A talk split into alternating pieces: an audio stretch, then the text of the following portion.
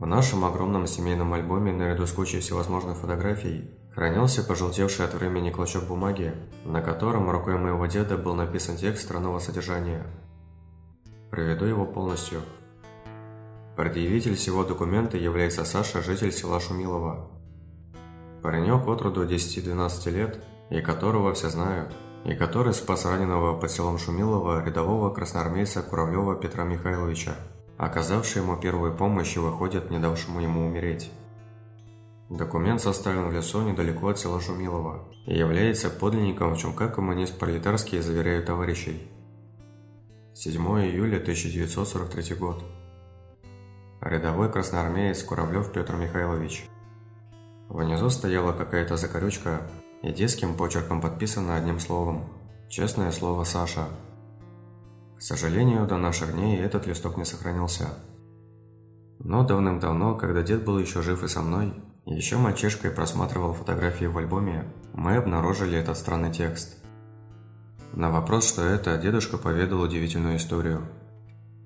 Дело было в 1943 году. У некого села Шумилова немцы бросили в атаку отборные войска, и наши части с тяжелыми потерями отступили. Дед был тяжело ранен осколком, но так вышло, что свои спешки забыли его на поле боя. Кое-как ему удалось доползти до ближайшего леса. Я, внучок, тогда истекал кровью, а задумчиво продолжал дед. Рана оказалась тяжелой. Попытался себя перевязать, и все же чувствую, до утра не дотяну. Кровь-то хлещет. Лежу в траве, смотрю сквозь короны деревьев на небо. В мыслях уже простился с родными, сыном своим, твоим будущим папкой.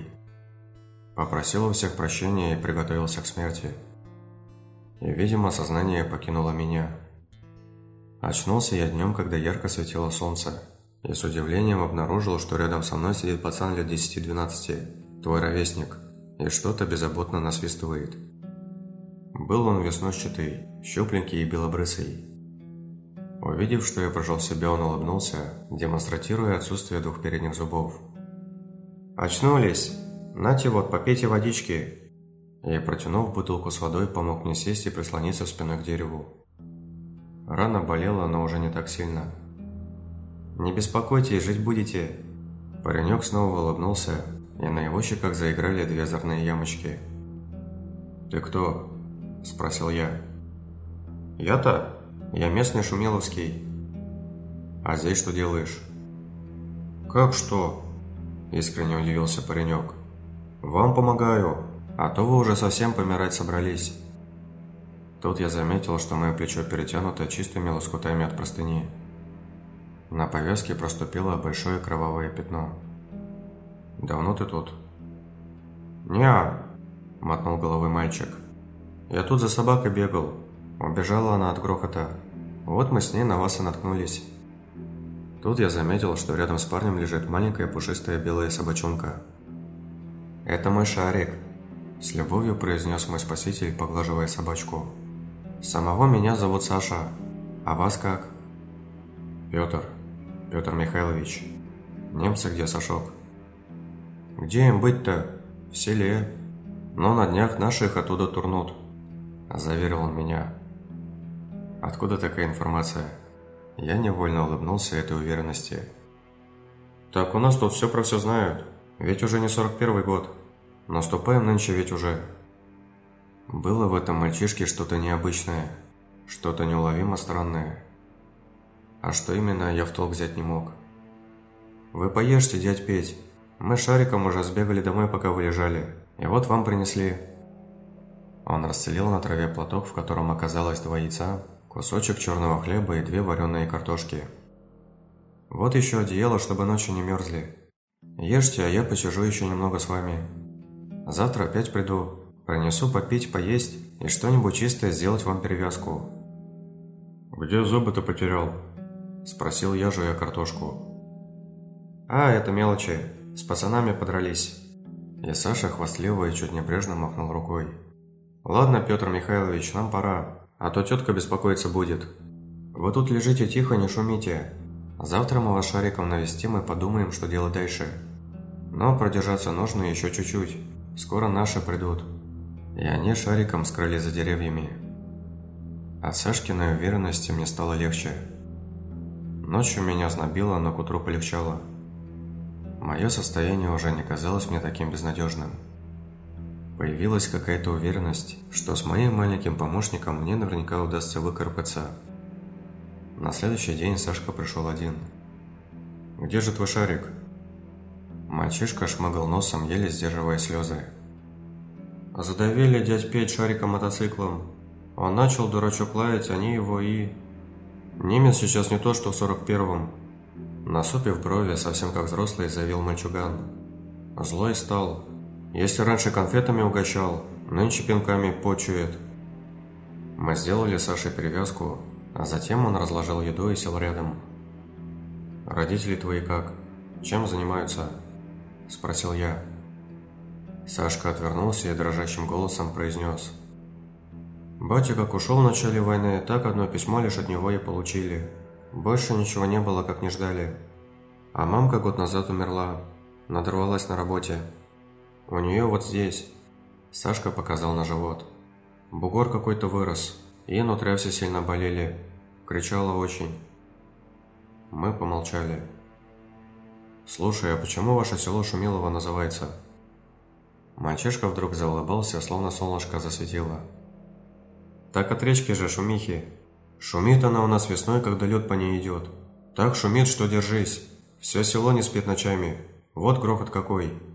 И смешно сложив губы трубочкой, Сашка попытался изобразить этот шум. «Дядь Петя, у меня к вам просьба». «Какая?» «Говори, исполню любую. Ты же мой спаситель». После этих слов Сашка как-то странно посмотрел мне в глаза. Напишите мне какой-нибудь документ. Что еще за документ? Удивился я. Ну, о том, что я помог. Замялся он. Выручил вас из беды. Да зачем тебе он? К тому же у меня и бумаги-то нет. Так я принес. Хитро произнес мальчуган и достал тетрадный листок. Вот так, внучок, и был составлен этот документ. А когда я его спросил, фамилия у тебя какая, что писать, он опять на меня как-то странно глянул и говорит. «Фамилию не нужно, меня и так все знают». Когда мы все оформили, Сашка с восхищением посмотрел на документ и бережно убрал его в карман. Но немного подумав, сказал. «Нет, дядь Петь, вы пока этот документ у себя оставьте. Мало ли чего. Вот наши немцев прогонят, вы мне его вернете». «Добро». Мальчик с сожалением и неохотой вернул мне бумагу. На следующий день Сашка не пришел, хоть и обещал. Я к тому времени уже мог вставать и попытался подобраться к селу. Оказалось, там уже безопасно. Утром его освободили наши. Я стал искать Сашку, но его нигде не оказалось. Расспрашивал местных, объяснил, как он выглядит, какая у него была белая собачка, в чем одет. Но... Тот дедушка надолго замолчал. Я даже подумал, не забыл ли он про меня, и принялся его теребить. «Деда, ну ты чё? Что дальше-то было? Нашел ты его?» «Да вот думаю, внучок». Дед ладонью взъерошил мне волосы. Том-то и дело, что никто в селе не знал никакого Сашку. Даже похожего на него никого не было. «Как так? Этого же не может быть!» Я сам долго ломал над этим голову. Пожал плечами дедушка. Но мой спаситель как сквозь землю провалился. Никто его не знал, и никто подобного мальчишку даже в глаза не видел. Может, он из соседней деревни был? Робко предположил я. Тот и оно, что ближайший населенный пункт находился во многих километрах от Шумилова. Майор Карпухин, который тогда командовал занявшими село частями, тоже заинтересовался этим фактом и приказал подробно опросить всех жителей. Никаких результатов, словно и не было никакого Сашки. А затем наши войска пошли дальше на запад, а меня отправили долечиваться. И что удивительно, как мне сказали в медсамбате, осколка в плече у меня не оказалось. Его уже извлекли оттуда раньше. Да и первая медпомощь мне была оказана профессионально. Иначе вы умерли бы от потери крови, сказали медики. Я до сих пор не знаю, что это был за Сашка, который не дал мне тогда умереть в лесу. Вот такие дела, внучок.